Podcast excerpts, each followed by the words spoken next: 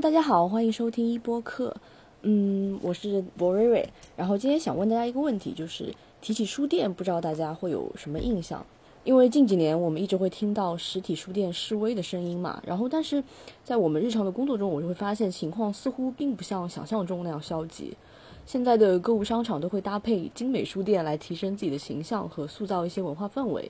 而像很多连锁书店的品牌啊，像呃中书阁啊，以及很多像需要预约才能够入场的那种国外的 IP 书店、鸟屋书店，以及你走在街上的时候，你还能看到很多独立书店、二手书店，他们都凭借各自独特的设计和经营，构建出了不同的关于书籍啊、阅读以及关于城市生活和社交空间的模样。今天呢，我们的节目就会来聊一聊书店这个话题。我们今天邀请到的嘉宾是来自大夏书店的店长王宇老师。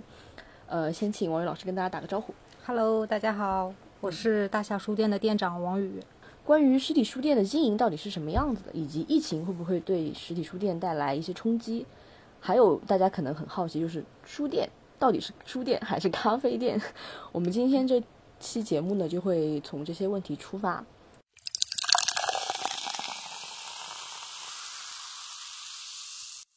呃，首先先请王宇老师介绍一下大夏书店吧。好的，嗯，其实大夏书店呢，它真的是一家很典型的高校校园书店，因为它的选址就在呃我们这个华东师范大学中北校区的正门口，嗯呃，地理位置非常的优越。然后我们是一家不是很大、小而美，以人文社科类图书为主，然后会呃穿插一些美学、心理、教育方面的书籍的这样的一个书店。品类呢还算齐全，但是呢，我们呃呃舍弃掉了一些，就是呃跟我们这个定位主题不太相关的品类图书，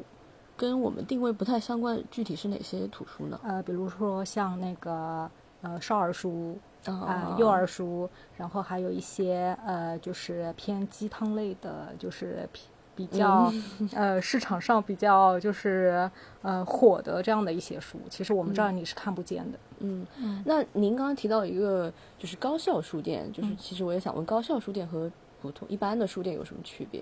嗯，其实这个呢，也是我来到这边工作，就是上海这边有一个呃上海发行就书刊这个行业协会，嗯。他们呢专门成立了这么一个组织，就是开在上海的高校校园周边，或者是开在校园内的书店。然后我们呢正好也是借着这个东风，就是成为了这个组织内呃最早一批的书店啊。校园书店。对，然后就呃呃很多就是呃其他的高校还争相到我们这里来学习啊，嗯哎来嗯参考一下啊什么的。嗯，是。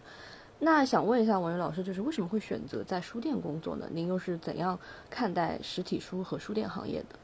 其实是这样，呃，在进入这个呃大夏书店工作以前，我其实是没有过呃图书行业的经验的，也没有接触过图书行业，就是觉得书店是一个很美好的存在。呃，一想到这个书店，就会觉得哇，太美好了。然后当时碰巧看到有这么一个机会，就马上抓住了。呃，其实没有多想，呃，就是觉得有这么一个机会出现了，然后就选择过来了。嗯然后这一来也五年多了，时间好快。嗯嗯到书店工作之后，就是会不会就是您对书店的这个印象会有改变吗？呃，没有，其实没有，嗯还是觉得很美好？对，还是那个很美好的那个存在。嗯，然后包括其实说实话，你呃作为读者和作为客户和作为在里面工作的人，其实是两个不同的立场。嗯嗯嗯、但是你会觉得，哎，我突然转换了一个角度，就是从甲方到了乙方，或者从乙方到了甲方了，就会觉得，哎，还是有呃呃另外一个乐趣在。嗯好，接下来这个问题可能就有一点尖锐了，因为其实，在我的印象里啊，以我的嗯。个人来说，就是书店虽然是书店，但是其嗯。实很多来店里消费的人，他们大多不太会去购买书籍，而是说会选择这么一个环境，我来买杯咖啡，那边坐着。嗯，所以，那么书店到底是卖书还是卖咖啡呢？我觉得肯定是卖书，因为我们是书店，然后卖咖啡是为辅。只是呢，嗯、现在你买书，大家这个眼光越来越高，我们只是把咖啡和包括我们呃，就是这么一个打造的空间，只是为了给这些消费者，让他们进来以后更加有欲望想要买书。嗯嗯，就是呃，我们只是为了为读者、为消费者打造一个更适合选书、买书、看书这么一个场景。嗯，终极目的还是让大家进来了以后喝杯咖啡，然后坐下来就是静静心，然后哎，突然看见这个架子上有一本书，觉得还不错，翻一翻，哎，后面又想带走。嗯嗯嗯。那我们刚刚也提到，就是嗯。呃，大家书店在选择图书的时候会呃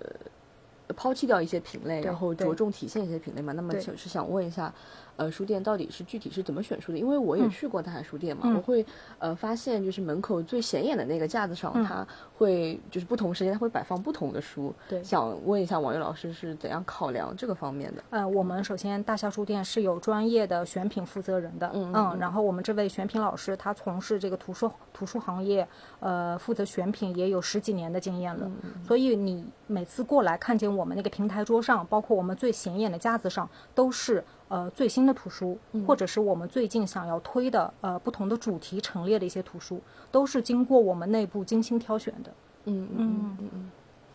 那就可不可以给我打一些比方？就比如说我们会、呃推出一些什么样，就是除了新书之外，还会会不会有一些什么主题图书的展陈呢？啊，会有啊，比如说像那个去年，呃，二一年的呃新生开学前，我们就接到就是学校里面那个招生办，就是他们要做一个校长选书。嗯哎，我们当时就做了这么一个陈列，就是呃呃华东师范大学的校长呃钱呃钱校长，他的列了一个书单，然后根据他这个书单，我们也做了一些延伸和发散，然后就做了一个专柜陈列。嗯呃，然后最近呢，又正好是这个上海一个咖啡文化周，我们又做了一个关于这个咖啡啡类的图书的一个展陈。哎，就根据不同的这个呃时节，根据不同的这个呃那个嗯时间点，我们就会做一些不同的调整。下面一个问题就是，我们都知道现在线上购买书籍非常方便嘛，就是王老师估计也跟我一样，就是大家可能还是线上买书多一些吧。对，因为首先书还挺重的，你买个十几本，你说你从书店扛回家，那也是需要有一点心理压力的。对对。而且我们都知道线上购书一般都会有一些折扣。嗯。像我的话，是的。呃，经常会在什么双十一啊、六幺八这个时候对去大大批量的买一些书，哎然后一买就可能一年就只买两次这样。。对，理解。那么那嗯么书店里的书，它凭什么可以卖原价呢？以及在卖书和卖咖啡之中，我们嗯是怎样去找一个平衡点？其实是这样，我觉得跟前面刚才我讲的那个呢，就有点儿就是呃差不多了。就是我们正式打造了一个这么好的看书选书的这么一个场景和环境，比如说，因为我们也开在街边嘛，并不是在校园里面，有很多过路的读者啊，包括学校里的一些老师啊，他下课啦，或者是今天休息，他过来逛一逛，其实他本来不想买书，但是他在我们营造的这么一个氛围内，然后正好又看到这本书，哎，呃，能打开，然后翻阅了一下，就觉得很心动，马上就能又能带回家，不需要再等待。嗯哎，那我觉得这些读者其实是我们的一个主要的消费群体。嗯嗯，而且我们门口其实人流量其实也不小，哎，来往的人包括华师呃大周围的这些教授啊，这些老师住在附近的人，他们也挺多的，也都是我们的老客户了，常来逛。嗯，对，在在卖书和卖咖啡中，我们要怎样找一个平衡点呢？其实这个平衡点不太好找。嗯，说实话，因为我们每天就是卖咖啡，其实是像流水线一样的。嗯，我觉得咖啡它真的是一个就是呃你的一个日常必需品了。嗯。但是买书，嗯，讲到这个，其实嗯，大概在三四年前啊，我觉得就是我们出版社有一位就是呃同事，嗯，他现在其实呃他现在也从事这个出版行业，他当时就跟我讲过这么一个例子，他本身他呃是特别爱看书、爱买书的，但是比如说今天他有五十块钱，他来到我们书店了，他觉得他可能这五十块钱可能就只想买杯咖啡，因为这个咖啡给他带来的是一个当下的享受，他马上就能消化完了。但是他如果今天用这五十块钱买一本书了，这个书他要带回家，可能要过个半年或者过个三个月以后他才能看，然后还要再花更多的时间去消化它。这个呢又是一个呃有这么一个压力存在。嗯嗯，所以我觉得这个平衡点很难找，就是看这个读者当下的一个需求。嗯，其实就是卖咖啡还是卖书，书店的营收真的是很难特别难通过对这种来衡量。对嗯其实你要这么说，我们买书，呃，卖咖啡就是每天一杯一杯的咖啡师在那、一杯一杯的制作，但是买书我们也有一些其他的渠道啊。嗯包括书店，其实光通过这个线下这个零售，说实话，真的是可能活不到今天。我们还会去发散，找一些比如说大批量的一些团购客户啊，嗯哎，其实他们也能支撑我们一部分。嗯，就是其实除了平常每天进来买书的这个客户之外，我们还会有寻求别的方式对来，嗯，对，包括我们因为有专业的选品，我们会给这个客户他的这个需求提供书单。嗯，哎，他可以从我们这个书单里面来挑书，呃，包括我们还能做一些，比如说呃线下的读书分享会，比如说有的企业它就是有一些呃个人成长需求方面的需要，哎，比如说我们就可以做个小型的分享，请我们这个选品就比如说他今天挑一本关于什么类型的书，然后对这些那个读者呃做个介绍，啊、这也是我们的一个增值服务。嗯。嗯，在这个过程中，我们也卖书卖出去了。嗯，嗯那其实这跟我下一个问题还挺相关的，因为我嗯。本来就是想问一下王老师，就是觉得现在呃来书店的人他是呃想要得到某种服务，还是呃还是只是来买书书嘛？对那其实除了就像您刚说的，就嗯除了像那种来到书店进入书店，他在那边待一个下午可以去买书或者是接受服务之外，还有别的方式？对，是的，我们还有一些其他的呃特定的服务，嗯嗯嗯，这个其实真的是兼有的，就是呃不同的需求，你来我们这边，只要是我们大夏书店可以承载能做的，我们都会想尽办法去做。嗯，那这个真的还跟我之前的，就是印象不一样。我以为嗯大家书店只是，呃，就是实体书店嘛，它只是嗯承担这个，比如说书的零售或然后啊咖啡消费这样。下面这个问题就跟我们呃，可能跟近几年来的书店这个经营是相关的，因为我知道嗯。大家书店是在二零一八年的十二月份的时候开业的，对，其实是嗯。在疫情之前我们就开业了，对。然后就呃紧接着这个疫情嘛，经历了三年疫情，对疫情会不会给实体书店带来很大的影响和冲击呢？非常大的影响和冲击啊，嗯嗯。简直了，就是 shock，因为你这个影响我们就不能营业了，就我完全就停掉了，嗯营业额是为零的。但是我们的人工成本还有我们一些其他的成本，你都是存在的，你是是需要去来承担的，这个就是最大的冲击。我们只能通过呃疫情后，呃包括七月份，我们是七月中旬恢复正常营业的，这个后面来把前面这个不能营业的这个三个多月，把它慢慢的找回来，弥补回来。嗯，那像我其实呃，就是在疫情期间，我也看到很多那种线下的书店，他会做出一些自救的行为，就嗯比如说他会在线上说。啊，我们卖书，然后你们嗯可以说是购买什么什么什么券，然后嗯先把钱给我们，然后你之后可以享受什么什么来书店的折扣。那对大家书店有没有进行这种类似的操作呢？这个，嗯，我们其实有想过，但是嗯后面就是综合考虑下来，因为，呃，我之前就是在做大夏书店以前也做过零售行业，就是门店服务行业。对于这种就是预收款啊，包括预充值啊这一类，其实它，嗯，是是有点属于这个灰色地带的。就是你后面，包括你对读者，包括对我们来说，这个保证很难保证，就担心后续有很多就是，包括什么扯皮啊、说不清的这种事情，我们干脆就先以稳妥为主，就先放弃了。嗯嗯，因为当时疫情，大家也确实生活也受到了影响，就希望就小伙伴们就是大家能活活下来，能好好的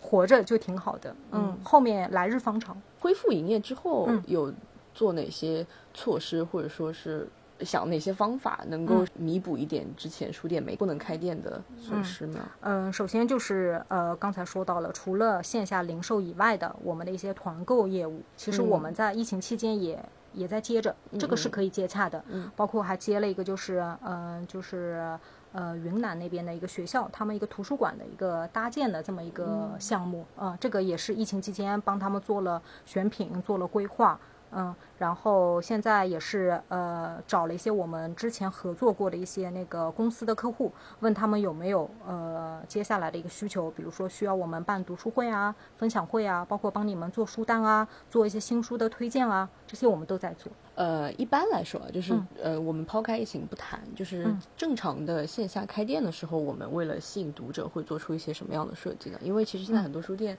都会。呃，自己策划一系列的活动也好，或者说打造自己的属于自己的品牌也好，对，呃，大书店有没有做过这方面的尝试？呃，我们做过呃，算不少的尝试哦，这方面，嗯，比如说我们会做一些呃与书相关的一些周边产品，像我们之前有做一些书衣呀、书袋啊。哎，做一些书签啊，嗯，包括因为我们就是得天独厚的地理位置嘛，又在华华呃华东师范大学的门口，然后会又得到了学校的这个 logo 的这个授权，会做一些跟学校相关的这个周边产品。哎，这个呢其实是很吸引学生、校友还有师生的。嗯，然后另外就是呃，我们其实因为。怎么说？我们虽然是书店，我刚才一直在强调，但是我们妈咖我们的咖啡的这个口碑还挺好的，就是咖啡卖的也不错。因为我们咖啡从它的机器也好，到它的原物料，再到这个咖啡师的水平，都是我觉得拿到上海就是任何一家这个精品咖啡馆，我们都是可以跟他们站在一起比较的。嗯，所以我们还发散了一些就是咖啡类的相关的这个周边产品。哎，包括像挂耳咖啡啊，而且我们这个挂耳咖啡已经出了三波了，就每一年都会有不同的主题，然后每一年就是呃也会也卖的还可以，嗯，然后像活动这一块儿，其实我们有一个大夏书店的品牌活动叫思想季，嗯哎，思想季这一类这个呃系列活动，对系列活动，嗯，已经做了两季了，呃，前面第一季是一九年，然后哦哦二零年第一。那个第一季，然后去年做了第二季，然后呃，这个系列活动我们都会请到就是华师大很有名的这个大咖过来，嗯，哎，每年就是还蛮受这个追捧，嗯嗯。除了就是跟华师大相关的活动之外，还会不会做一些线上的活动？因为其实现在很多像我知道单独啊什么的，他会做一些线上的直播，是会邀请呃一些学者啊。嗯呃，来进行讲座，然后他们其实把自己整个品牌营造的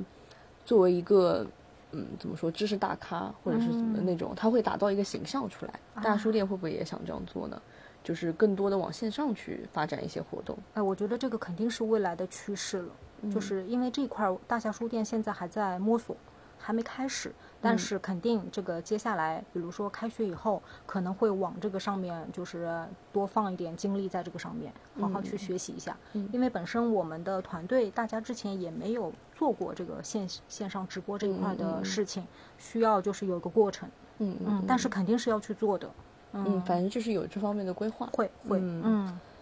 就是王老师，您在呃这五年来嘛，嗯，在开办大夏书店的时。过程中有没有一些收获，或者说遇到哪些坑，以及您印象比较深刻的过来的顾客啊，或者什么的这种发生的事情有吗？嗯，遇收获那肯定就是我觉得我成长了，就心里很就变得更成熟了。嗯，呃，就遇到事情的处理跟就是在没有这段工作经历之前，可能就会处理的会更好一些，更巧妙一些。然后遇到的坑，嗯，有有没有那种不太顺利的？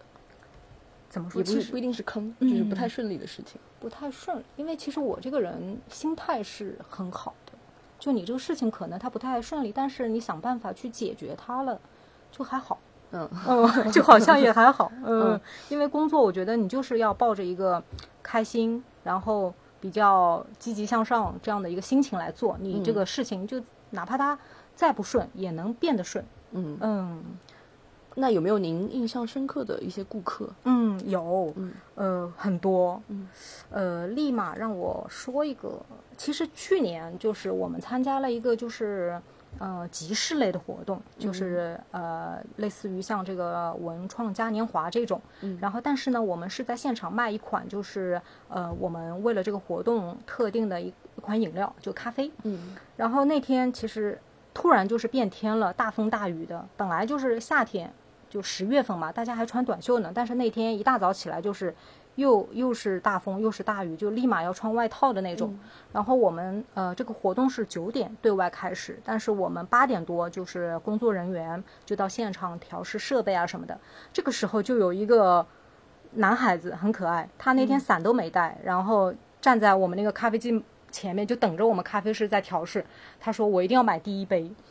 哎，我一定要是第一个拍照的，要发到我们的那个群里面给大家看。”就这个男孩子，我到现在如果让我在路上遇到他，我可能还能认出他来。嗯嗯，很可爱。很可爱。就就这些细节啊，你就会觉得，哎呀，就是能在这个大夏书店工作是一件非常开心的事情。嗯，就是这种很偶然暖心袭来的这种闪光点，嗯会让我觉得说在书店工作很值得。，对，嗯，那王老师，您就是理想中的那种嗯书店是什么样子，以及它应该承载什么样的功能？就是有没有比较推荐的，就是您比较喜欢的书店？嗯，我理想中的就是肯定进去就是有望就一眼望不到头的书架，然后全是书，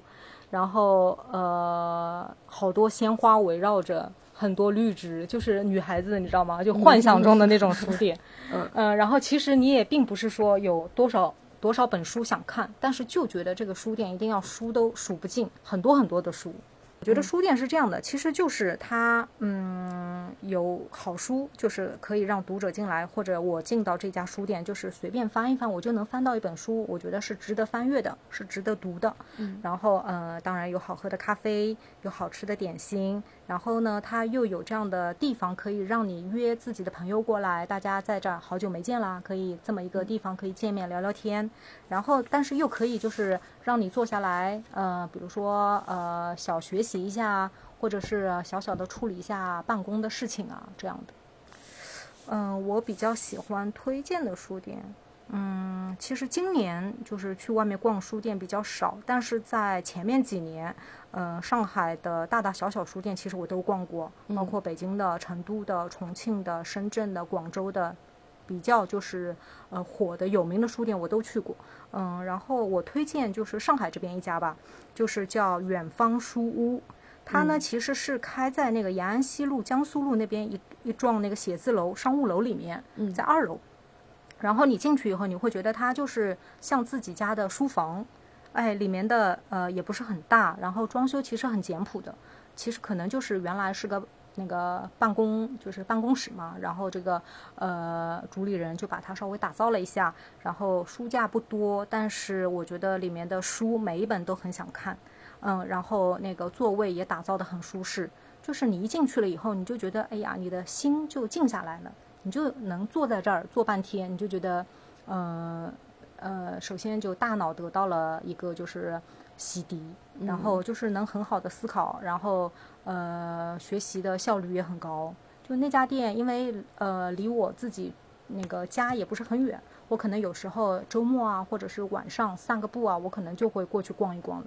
其实讲到这个，我就又想说回来，我们大夏书店，嗯，我们大夏书店其实就有很多这样的读者，他就住住在我们附近，或者是他公司在我们附近，他就把我们这儿当成他每天必来的一个据点。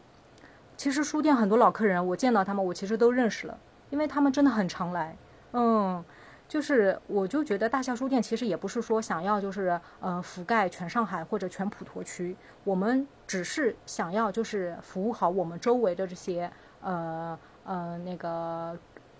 读者。嗯，哎，就是在我们附近的，然后这儿又是一个就是很方便，然后你想就抬脚一抬脚就走、就走到的这么一个地方，嗯、然后你愿意去，嗯，嗯，其实周边的人他可以。就是一下就想到我今天要去大夏书店做一下，这种默契也是很令人感动的。对对对，嗯像疫情期间，因为有很多读者，我跟他们也就是经常碰上面或聊个天啊什么，也有加了微信嘛，就很多人每天都在询问我，大夏嗯书店究竟什么时候能开啊？呃，你们什么时候复工啊？嗯、我们什么时候可以来啊？嗯是。哎，那我其实很想问一下，因为您刚讲的那个远方嗯书屋嘛，对它是那种呃比较小巧的，对不对对？其实类似于独立书店的那种书店。是的，那就是因为其实现在市面上可以看到很多这种独立书店，以及是连锁的书店，嗯什么西西弗啊。对然后您是怎样看待这种生态的呢？就是有很做的很大的书店，然后他们会呃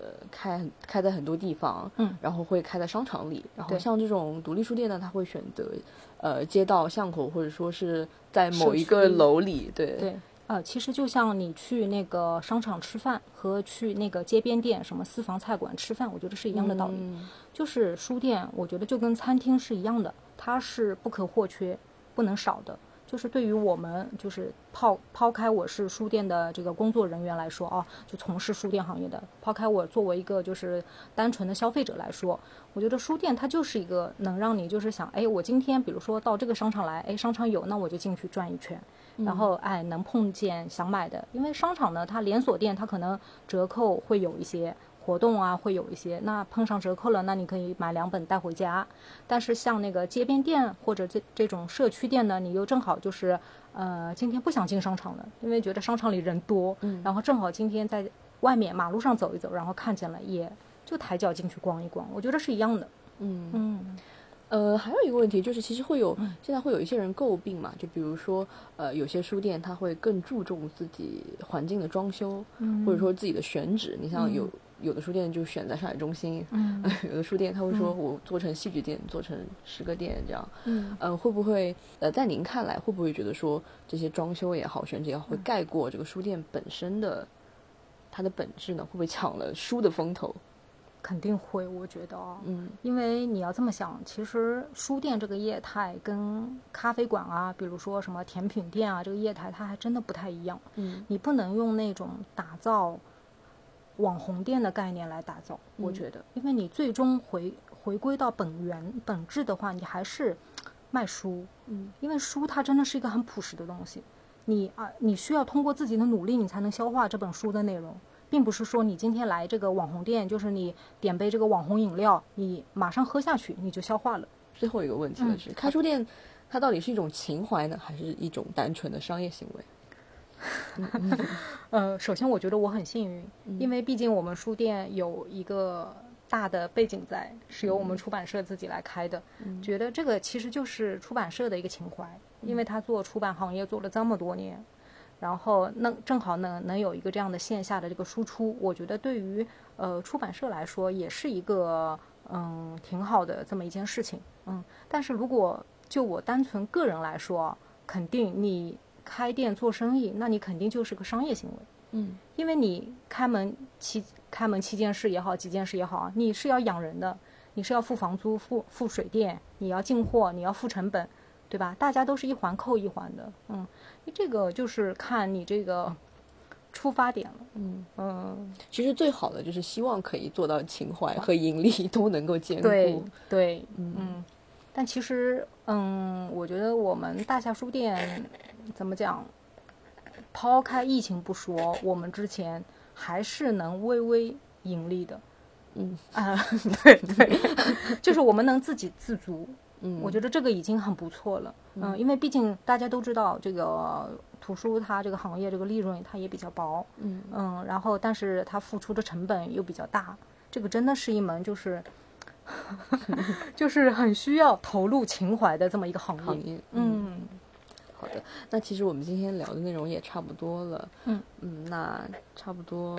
呃，其实还想问一下文宇老师，就是我们下半年大书店还会有一些什么可以期待的活动或者说是内容吗？嗯，首先我们下半年肯定会做今年新的我们的挂耳咖啡，嗯，然后今年的这个主题啊，包括这个设计，包括这个呃咖啡豆的品种，我们已经在就是着手就是斟酌准备了，嗯，然后嗯，希望这个疫情就是慢慢好转了，这个思想季的第三季系列活动也能办起来。嗯，去年我们做了就是呃艺术类的，呃呃社科类的，还有历史类的，就这些活动，还有包括一些通识类的这样的主题，嗯，我觉得大家都还挺喜欢的，嗯，很多就是每一期活动都报名来的这样的读者，你看见他，他每次都早早来坐在第一排，就很踊跃，你就看见这样的，你觉得必须再继续办下去，嗯。嗯。好的，那今天这期节目内容也差不多就这样了。然后希望听到这期节目的听众呢，如果你是恰好就是在华东师范大学附近的话，嗯，请你有空的时候一定要来大侠书店坐一坐。对，